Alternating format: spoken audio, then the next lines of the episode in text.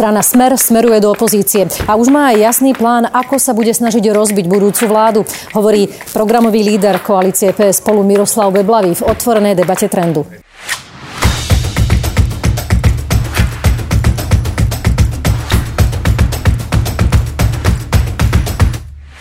Dobrý deň, pán Beblavý, vítajte v trende. Dobrý deň. Podľa všetkých posledných e, údajov to teda už e, vyzerá tak, že premiérom po voľbách by mohol byť Igor Matovič. On sám priznáva už túto ambíciu. Vidíte aj vy to tak, že je to už nezvratné? Tak e, už má byť premiérom Michal Truban, už má byť premiérom Andrej Kiska. Ja sa priznám, že táto kampaň, tieto voľby, myslím, že prefackali všetkých v tom, že kto sa pasuje, tak často skončí inak. Vieme, že veľa ľudí mení názory teraz alebo rozhoduje sa na poslednú chvíľu, takže ja by som to ešte ako finálne nehovoril, ale áno, podľa súčasných prieskumov, ako sme ich videli... Prieskumy to nezmienujme radšej, lebo áno. sme v moratóriu, ale tak, napokon ukazovali to tie prieskumy, ktoré ešte sa mohli áno. zverejňovať ešte... Je, tie som, ja som myslel, teda, že ukazuje sa tá tendencia, to znamená, že minimálne sa tým musíme vážne zaoberať. Bol by Igor Matovič schopný zabezpečiť stabilnú vládnu koalíciu počas celých 4 rokov, tak ako ho vy poznáte? Ak Igor Matovič bude som poviem, najviac hlasov, alebo najviac hlasov minimálne z opozície a bude zostať vládu, tak my musíme ostatní robiť všetko preto, aby sme mu pomohli. Na druhej strane, aj keď sa všetci opoziční politici, alebo to už budúci možno koaliční, budú chovať rozumne, tak tá úloha lídra najväčšej strany a premiéra je nezastupiteľná. To sme videli aj v minulosti. On musí byť ten, kto má najväčší pokoj v duši, kto najviac znáša aj urážky alebo nejaké útoky, kto sa nezblázni z mediálneho tlaku, kto podrží svojich ministrov v ťažkých situáciách, keď možno tisíc učiteľov alebo 5000 lekárov je na ulici a protestujú voči niečomu. To znamená, že to je podľa mňa veľká výzva pre každého. Videli sme, čo to robí aj s existujúcimi premiérmi, však Robert Fico v podstate z toho upadol, aj Mikuláš Zurinda mnohom sa, sa, sa zmenil. Mm-hmm. Iveta Radičová nemala, nemala čas, možno chvála Bohu pre ňu. Takže je to, strašne, je to najťažšia práca, najhoršia práca podľa Sloven, slovenskej politike. Igor Matovič za tých 10 rokov nevyzerá na ňu byť úplne disponovaný povahovo, ale to už podľa mňa teraz je neskoro riešiť. Teraz už bude musieť riešiť, ako to dopadne, ako sa s tým vyrovnať. Dlho sa hovorilo o tom, že premiérom by mohol byť Andrej Kiska aj vzhľadom k tomu, že je teda bývalý prezident. Teraz potom, ako má na krku obvinenie a zverejnili sa viaceré tie videá z anonimného zdroja, ktoré vrhajú na neho svetlo pochybnosti, či teda naozaj postupoval úplne eticky aj legálne v prípade e, tej kúpy jeho pozemku pod Tatrami. E, myslíte, že za týchto okolností by ešte bolo možné uvažovať nad tým, že by Andrej Kiska mohol byť premiérom? O, myslím, že pani prezidentka povedala, že pokiaľ bude obvinený, policiou, tak ona by ho ani nevymenovala. Tá nielen jeho, ale koľko ďalšieho koncovce Marian Kotleba je obvinený, aby sme, viete, z iné, iného typu... Povedal, že bol obžalovaný. Obžalovaný, pardon, máte pravdu, obžalovaný. Aj Marian Kotleba obžalovaný, som sa pomýlil. To znamená, že ak by, e, ja si myslím, že najlepšie pre Andreja Kisku bolo, aby sa očistil na súde, aby, aby to nebolo spochybniteľné, lebo ak sa to vyšetrovanie zastaví predtým, tak, tak e, viete, tu sa klame úplne bezostyšne. To znamená, predstavte si situáciu, keď to bude taká polopravda, že sa očistil za novej vlády, v ktorej súčasným koaličným partnerom, či za tým niečo nie je. Takže preto podľa mňa pre ňo by najlepšie bolo, keby sa očistil pred súdom a nikto to nemohol spochybniť.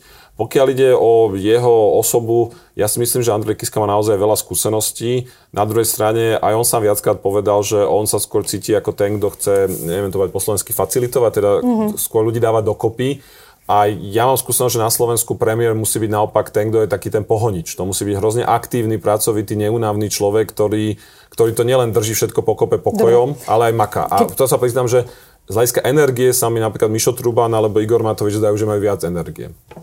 Keď ste povedali o tom, e, že by sa mal Andrej Kiska očistiť svoje meno pred súdom, myslíte uh, kauzu KTAG, kde je obvinený, alebo, ano, aj, nemyslím, nie, nemyslím... alebo aj tieto videá, ktoré sa teraz verejnili, zakladajú vo vás nejaký ano. pocit, že by z toho mohlo eventuálne vyplynúť nejaké nové obvinenie, obžaloba na adresu Andreja Kisku? Nemyslel som kauzu daňovú, ktorá, kde už je obvinený uh-huh. a mhm. teda možno bude obžalovaný, možno to zruší, to ešte uvidíme. Uh, priznám sa, toto posemková kauza, uh, viem, že ako politik by som mal mať vo všetkom 100% prehľad, ale ja sám sa v tom trochu strácam akože je mi tam z toho jasné, že on kúpil pozemky od nejakých ľudí, ktorí neboli úplne čistí, ale to, či to, viete, že to sa stalo viacerým, ako to sa stalo na Slovensku komu, to ešte z vás nerobí podvodníka, že ste kúpili niečo od podvodníkov. A teraz v tých videách sa snažia nejaké sily zo, zo zákulisia dokázať, že on o tom vedel, nevedel. Andrej Kiska tvrdí to zostrihané. Priznám sa, ja som sa v tom stratil a ja si dneska netrúfam povedať fixne. Myslím si, že, že by sa malo dôsledne vyšetriť to, či naozaj ten záznam bol zostrihaný, ako on tvrdí, lebo ak bol zostrihaný, tak potom je obeď hrozného kompromis, kompromitácie a ak zostrihaný nie je, tak potom naopak on je skôr súčasťou toho problému, ale ja to bez toho neviem mm-hmm. rozsúdiť. No len viete, čo je testom správnosti v takejto chvíli? Či by ste rovnako hovorili, aj keby sa takéto video objavilo a jeho hlavným aktérom by bol napríklad Robert Fico? To je dobrá otázka. Uh, nie je ale úplne, pod... takto, je férová, ale mala by mať doplnok. A to je to, že vychádzame aj z minulosti tých mm. ľudí. Áno, tak, tá reputácia samozrejme Andreja Kisku To, to chcem práve viete, že, že, že ja si myslím, že práve je dobré, ak aj reputácia je braná vážne, lebo to potom tiež ukazuje, že niekto, kto celoživotne je slušný, keď ho potom snažia sa zdiskreditovať, že ľudia ho predsa berú trošku inak ako niekoho, koho mm. 10 krát videli, ako, ako podvádzal. Ale je preto aj ja hovorím otvorene, že, že myslím si, že Andrej Kiska o to nejaké také opätovné získanie dôvery musí ešte zabojovať a preto si myslím, že možno viac než táto pozemková kauza bolo pre neho lepšie, keby to, kde ho nakonca aj policia, prokurátor obvinila, keby sa očistil na súde, tak naozaj nikto nemôže to už pochybne, respektíve nie Kotlebovci to už budú spochybňovať aj Robert Fico, ale ano, myslím, že normálni ľudia jasný, uveria, že ten súd... Ktorý je nezávislý od politických cyklov, by, by bol v tomto prípade najlepší. Uh, teraz líder Oľanov v diskusii denníka N uviedol novinku, pomerne zásadnú podľa mňa, že on si želá ústavnú väčšinu, ak by teda samozrejme bol v tej pozícii, teraz predbiehame, ale teoreticky, a nestačila by mu teda len obyčajná väčšina s tými stranami súčasnej demokratickej opozície, ale s Borisom Kolárom by chcel spraviť ústavnú väčšinu. Vám by sa pozdával takýto model? O, ústavná väčšina je veľmi dobrá v tom, že môžete naozaj meniť pravidlá hry napríklad e, postavenie prokuratúry, čo je veľmi dôležitá vec, postavenie súdnej rady. By sme napríklad mohli zmeniť to, že sudcovia vo všetkom o sebe rozhodujú v podstate sami. Mohli by sme zmeniť systém na taký, kde je viac vonkajšej kontroly. To všetko sú veci, ktoré by ústavná väčšina zrazu umožnila. Najmä v oblasti spravodlivosti by to bolo veľmi, veľmi dobré. Takže ja to chápem. Ústavná väčšina sa dosiahnuť buď tak, že urobíte vládu s ústavnou väčšinou, alebo tak, že urobíte normálnu vládu, ale máte dohodu s časťou opozície, že o ústavných zmenách s nimi rokujete a dohodnete sa. Podľa mňa obidve možnosti prichádzajú do úvahy. V tejto chvíli e, to vyzeralo, teda to jasne bolo položené tak, že do tej vládnej koalície by privzal aj e, Borisa Kolára, aby bola tá ústavná väčšina. A pýtam sa vás na to preto, lebo Boris Kolár má spornú minulosť ktorá je spájaná s bratislavským podsvetím. Viackrát podporil návrhy Smeru, teraz naposledy ten 13. dôchodok má niekoľko pomerne extravagantných nápadov v tom svojom volebnom programe. Bol by to dobrý koaličný partner? Tak e, to, čo sa týka nielen Borisa Kolára, čo poviem, ale aj niektorých ďalších, je, že je jasné, že Smer už dneska vie, že prehra. Smer už počíta s tým, že prejde do opozície a plán Smeru je čo najskôr rozbiť vládu a vrátiť sa k moci na sklamanie ľudí z tej zmeny, ktorá nenastala z toho rozhádanosti. To, to je už dnešný plán Smeru, v podstate dokonca to aj tak polohlasne hovoria alebo naznačujú. A preto tá stabilita budúcej vlády, ak vznikne po voľbách, je úplne kľúčová vec. No Smer jasné, že kde, kdekoľvek oni ucítia ako keby voľné miesto, tak pôjdu do neho. Či to budú kultúrno-etické otázky, či to budú sociálno-populistické otázky. Proste oni, oni budú skúšať. Akože mm. v, tomto, v tomto majú vynikajúcu prax. No a čo sa bohužiaľ ukázalo naozaj tento týždeň v parlamente je, že ešte aj v situácii, kde je to pomerne jasné, že napríklad ide o predvolebnú korupciu v rozpore so zákonom predloženú, opozícia naozaj mohla ľuďom vysvetliť, ako sa veci majú. My sme to aj vysvetlovali a môžem povedať, že drvivá väčšina voličov tomu rozumela našich, že, že toto nie je o sociálnosti, že to je naopak antisociálne, čo robí Smer. No tak napokon aj Andrej, Andrejovi Dankovi na internete zrušili nápad Napríklad, to, to znamená, že, že dokonca aj v situácii, keď ľudia chápu, o, o čo tu ide, že tu vôbec nejde o sociálnosť, ale o predvolebnú korupciu a rozhadzovanie peňazí, ktoré mm-hmm. ešte ani nikto nemá, tak uh, videli sme, že Boris Kolár a niektorí ďalší opoziční poslanci sa vlastne zlakli a nakoniec niektoré veci podporili, viete, odblokovali. To znamená, čo ja chcem povedať o Borisovi Kolárovi, ale o všetkých, čo sa na to dali nachytať, je, že teraz si predstavme situáciu mesiac, dva po voľbách a predstavme si, že smer hádže na stôl. Najprv zákaz interrupcií, potom registrované partnerstva, potom 14. dôchodok, potom neviem čo. A pokiaľ my nebudeme pevní, pokiaľ nepovieme ľuďom otvorene pravdu, že toto, že toto nie je možné, tak sa rozpadne tá vláda veľmi rýchlo. No a ja čo chcem povedať že preto si myslím, že kľúč, aby ľudia volili strany, ktoré sú hodnotovo pevné, ktoré sa nedajú za deň mm. niekam dotlačiť, že dostanú 600 hejtov na Facebooku a zrazu zmenia politické rozhodnutie. No a obávam sa, že, že Smerodina je strana, kde stačí 600 hejtov na Facebooku a otočia a to nie je základ toho, aby sme to tu naozaj zmenili. Takže podľa vás uh, Smer sa bude snažiť vám hádzať také neviem, či udičky alebo také návnady, ak by ste teda samozrejme za predpokladu, že by ste vytvorili tú vládnu koalíciu, aby vás rozbil? Toto Určite to podľa mňa lebo Smer podľa mňa vie, že ak tu bude stabilná akčná vláda na 4 roky, tak nie len, že Smer podľa mňa ako strana zanikne, ako HZDS zaniklo, alebo teda odišlo, ale dokonca naozaj, že osobné slobody sú, mnohých predstaviteľov sú ohrozené, lebo naozaj zapletenie do toľkých škandálov, že neverím, že niektorý z nich nebola páchaná aj nimi osobne trestná činnosť. To znamená, že oni majú 100% motiváciu bojovať nie len o moc, ale aj o majetky a o slobodu a zároveň nemajú zábrany. Že viete, neviem, či ste si všimli, keď položili, neviem, ktorý predstaviteľ Smeru to bol, ale minulé, keď položil otázku, že ako ste mohli hlasovať za Dobroslava Trnku, za generálneho prokurátora v 2010, keď už sme vedeli o ňom, že pustil. Majského, to všetko, že, že nie je to dôkaz vašej skorumpovanosti absolútne, tak viete, čo ten predstaviteľ Smeru povedal, že my sme tým chceli len rozbiť akože radičové vládu a, a tam je všetko dovolené. To znamená, že keď je, keď je dovolené podporovať Dobroslava Trnku, aby ste rozbili radičovej vládu, tak je dovolené úplne všetko. Že môžu predložiť aj zákon o registrovaných partnerstvách. A to je podľa mňa ešte najmenej. Ja, ja neviem, čo ešte vymyslia s Kotlebovcami. Viete, že čo, podľa mňa oni budú veľmi akčné duo v opozícii, ak budú. A, a, ale takto, kto sa toho bojí, nesmie ísť do, boj, do bitky. My sa ano, toho jasne. nebojíme. Len upozorňujem, že práve preto tá také to, že sa nedáte dotlačiť 600 hejtami na Facebooku k niečomu Dobre, je ale kľúčové. odpovedzte mi jasne, že či by ste išli do tej vládnej koalície aj s Borisom Kulárom bez toho, aby to bolo nevyhnutné. Len aby sa to vyťahlo na tú ústavnú väčšinu. Ja teraz úplne úprimne, že neviem, lebo neviem, aké budú volebné výsledky. Ja zatiaľ mám skúsenosť, že táto kampa naozaj pokorila všetkých, ktorí už mali silné reči o tom, čo oni urobia, čo oni neurobia, uh-huh. čo komu ukážu. Takže ja sa priznám, že snažím sa byť pokornejší, než som keď, možno aj bol v minulosti. Keď tu sedel Michal Truban, povedal, že on by najradšej vstúpil do vlády aj bez Kolára, aj bez Matoviča. Dneska sa to už asi nedá povedať bez toho Matoviča.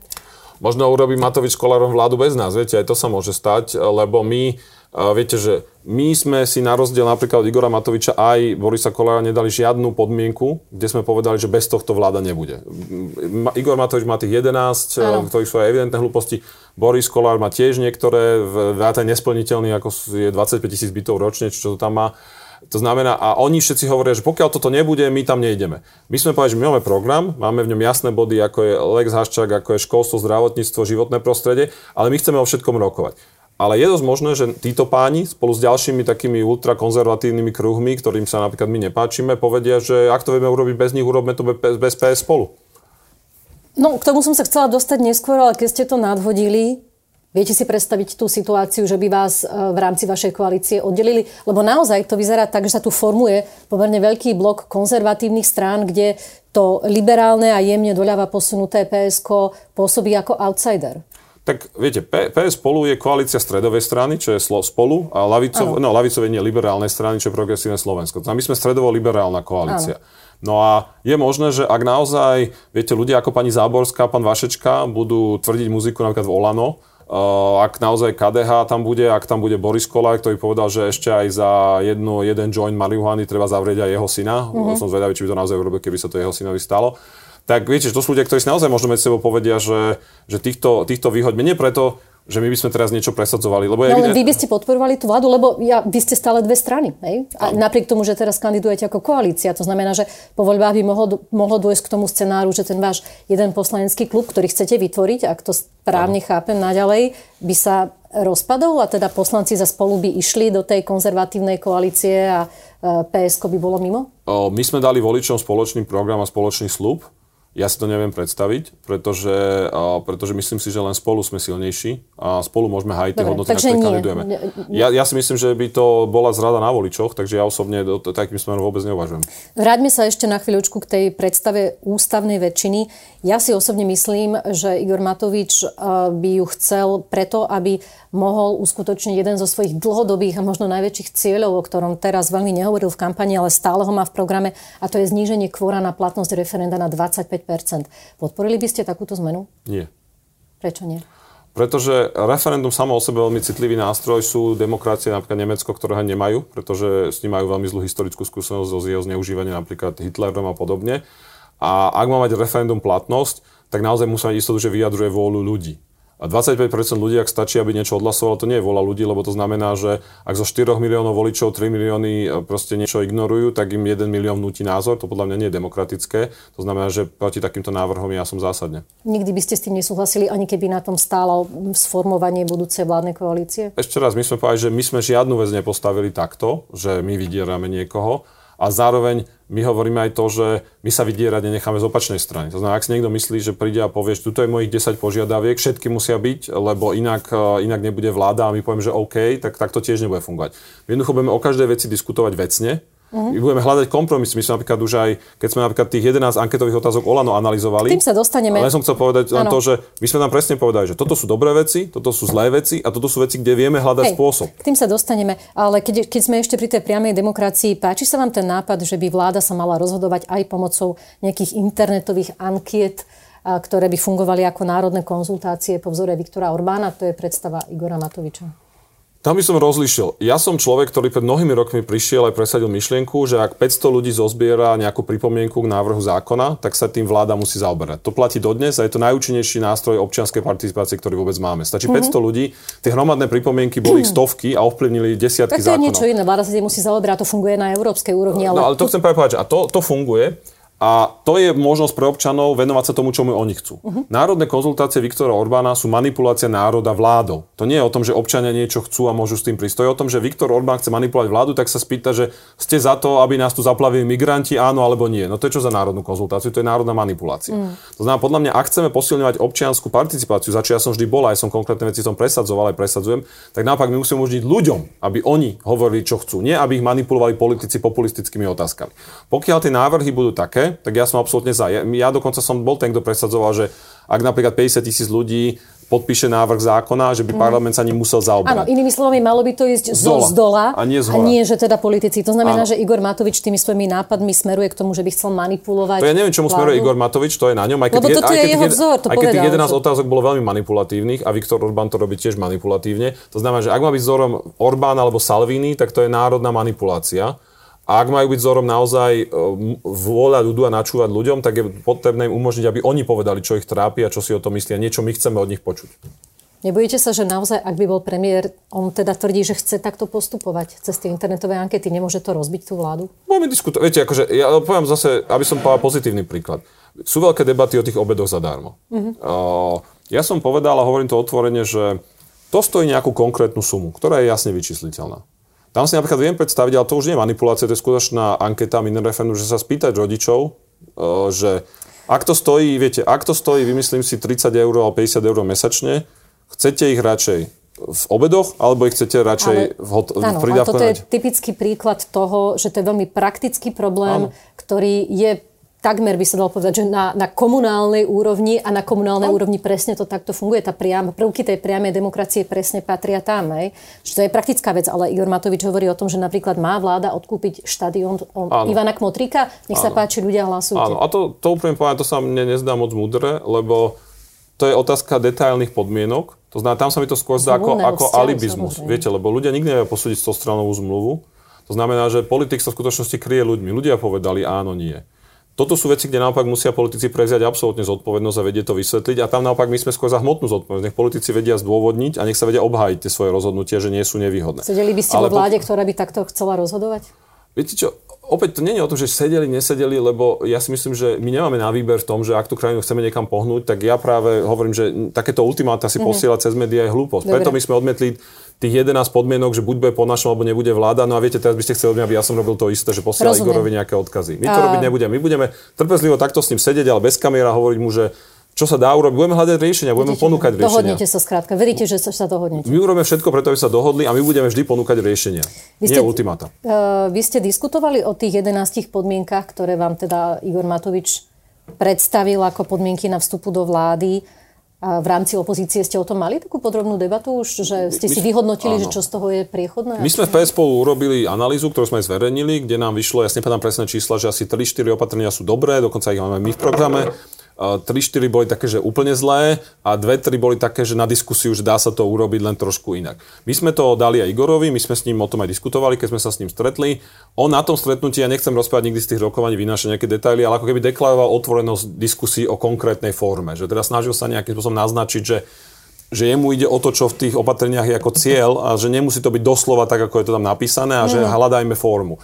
No a sme sa dohodli, že keď bude mať záujem, že ja sa s ním kedykoľvek tomu rád stretnem, ale myslím, že už potom v kampani sa to nenašiel čas, lebo už mal zase ďalšie veci. Ale teda máte pocit, že by ste vedeli nájsť nejakú cestu, aby, aby teda sa to e, nejako ošetrilo, tak aby on nemusel stratiť tvár a zároveň vy, aby ste neboli nútení sa zaviazať nejakým vysloveným hlúpostiam? Viete, z našej strany my, necítime potrebu ani nikoho ponižovať, ani ukazovať, že kto je múdrejší. My chceme hľadať riešenie. Poviem to na jednom príklade, ktorý tam je.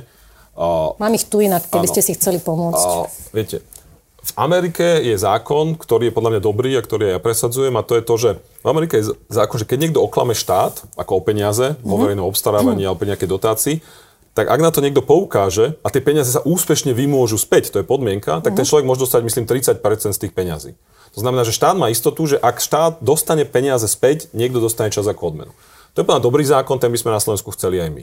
Igor Matovič namiesto toho dal do ankety to, že ak niekto usvedčí úplatkára, či už kto dáva alebo kto príjima, tak môže dostať polovi, dostane polovicu z toho úplatku.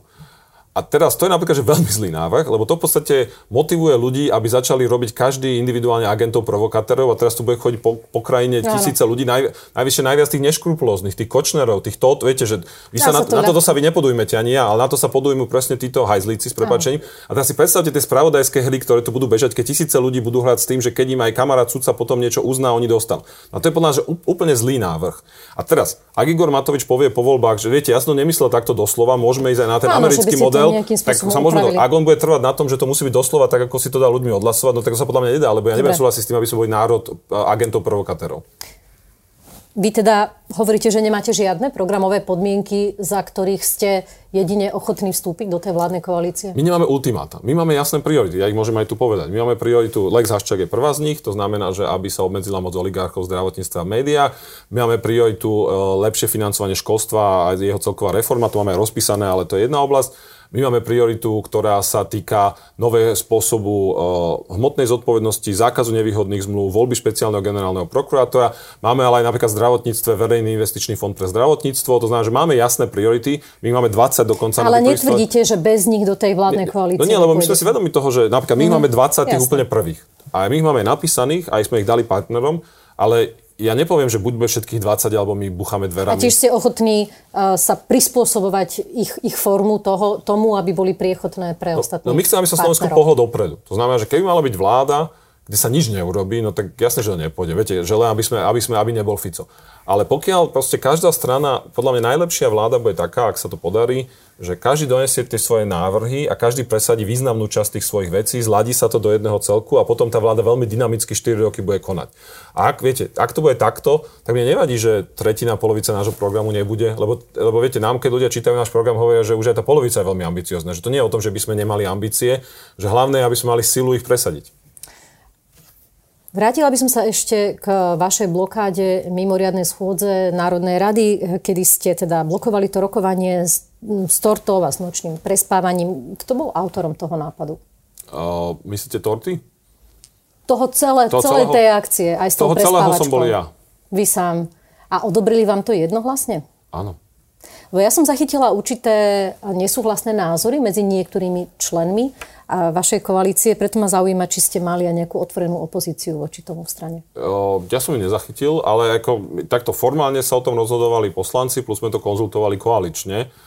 Poslanci boli jednomyselne za, inak by tam ani, ani neboli. Ja ale sa vrátim k tej podstate veci.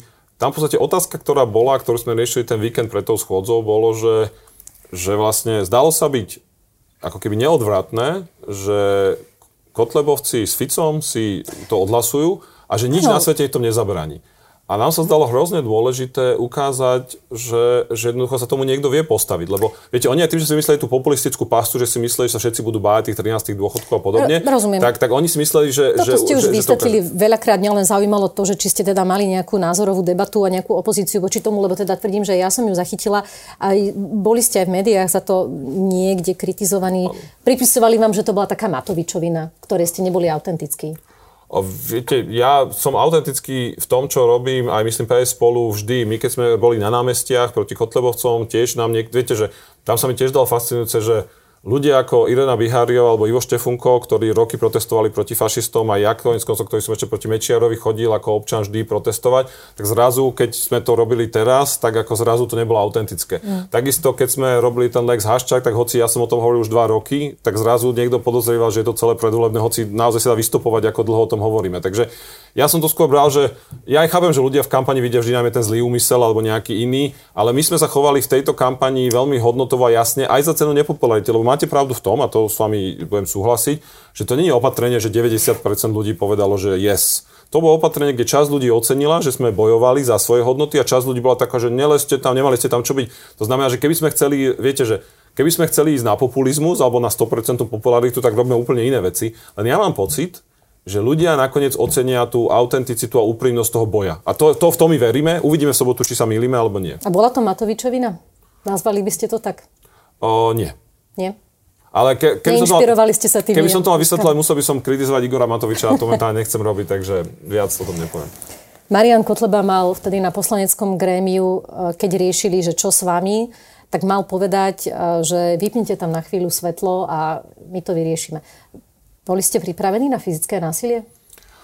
Tak v zmysle, že keby ma niekto udrel, ja to prežijem, ale my sme strašne nechceli dať národu tento obraz. Preto aj keď sa tam zjavil okrem Kotlebovca aj pán Marček, čo bývalý zápasník a človek mm-hmm. absolútne bez hodnú od morálky a čokoľvek a začal tam obsadzovať ten pultík čtvrtok ráno, tak ja som pochopil, že koalícia na nás chystá takúto pastu, že sa tam máme ako začať byť pánom Marčekom, možno s Kotlebovcami a som si povedal, že toto nemôžeme národu ukázať, takže preto sme aj, preto sme aj ustúpili. A nie kvôli tomu, že by mne vadilo, keď ma niekto udrel, tak za, na druhý deň už som v pohode. Rozumiem. Ale kvôli tomu, že by to bolo hrozne zle pre našu demokraciu. A zároveň musím ale povedať, a to je tu kľúčové, že títo ľudia sa neustále pozbudzovaní. Pán Kotleba si dovolil toto povedať na grémiu. To nebolo, že by to pán niekde na chodbe. Na grémiu to povedal a všetci sa len akože usmiali, nikto, ho ne, nikto mu to ne, nevyčítal podľa toho, čo viem, že by mu povedal, že ako si toto môžete dovoliť. Včera sme mali tlačovku o ženských právach po, po tom, čo parlament populisticky odmietol vôbec sa zaoberať dohovorom o, ná, o násilí na žena. A prišiel tam pán Hrnko a rovno vykrikoval naše, na našu hovorky, nech ide do riti, doslova, prepáč, že to tak poviem. To znamená, že títo grobiani, títo agresívni ľudia, často až násilní, sú dneska pozbudzovaní, lebo majú vlastne pocit, že, že to je fajn. A ja si myslím, že tomu sa treba jasne postaviť. No je to asi aj tým, že teraz tá atmosféra tesne pred voľbami je fakt vybičovaná a všetci vedia, že im ide, že ideme o všetko. Neviem, či, či sa to dá uzavrieť tak, že, že môžete byť radi, že teda Danko minimálne neprijal ten Kotlebov návrh. Ale to už by bolo asi Ako, naozaj extrém. Ja, ja som rád v tom, že naozaj by to bolo hrozne zle pre ľudí a pre demokraciu, nie pretože by som sa ja bál. A jedna vec, čo som naopak hrdý a čo sa ukázalo počas tejto kampane, keby nič z nej nebolo, je, že väčšina slušných ľudí stojí proti Kotlebovcom a podobným ľuďom. A to je podľa mňa kľúčový odkaz týchto volieb a nech už dopadnú akokoľvek, ja budem na to veľmi hrdý. Neobávate sa už len na záver, že vám to vrátia, ak by ste teda boli v tej pozícii vládnej koalície po voľbách, že vám to súčasná koalícia v polohe opozície vráti a bude vám blokovať rokovanie Národnej rady? Tak poprvé, ako ukázala súčasná koalícia, stačí nanosiť pultíky a je po blokáde, takže, takže oni sami dokázali, že, že sa s tým dá vysporiadať. Ale úplne povedané, ja som aj nad tým uvažoval, ja som sa radil s kolegami, ale my sme dospeli k tomu, že keď budú Kotlebovci s Ficom v opozícii, ak sa to podarí, oni budú aj tak absolútne bezohľadní. To znamená, to, či my, viete, či my niečo spravíme alebo nespravíme, nič neovplyvní, lebo oni ukázali v minulosti, že my keď sme napríklad počas radičovej vlády sa k nemu úplne inak chovali vo výboroch, ja som o školskom výbore s pánom Čaplovičom a sme, on bol predseda, sme sa k nemu chovali veľmi korektne, sme mu schvalovali veci, umož- proste sme chceli byť slušní, ako náhle sa to otočilo po voľbách, smeráci sa chovali úplne inak. Chovali sa presne, vyhraj voľby, môže všetko. Takže bohužiaľ s nimi nefunguje také, že ukáž dobrú, viete, slušnosť a bude slušnosť. Oni sa vždy chovajú neslušne, ale na svoju výhodu, bez hľadu ako sa chováte vy. Ďakujem vám za rozhovor a želám všetko dobré. Dovidenia. Ďakujem aj, dovidenia.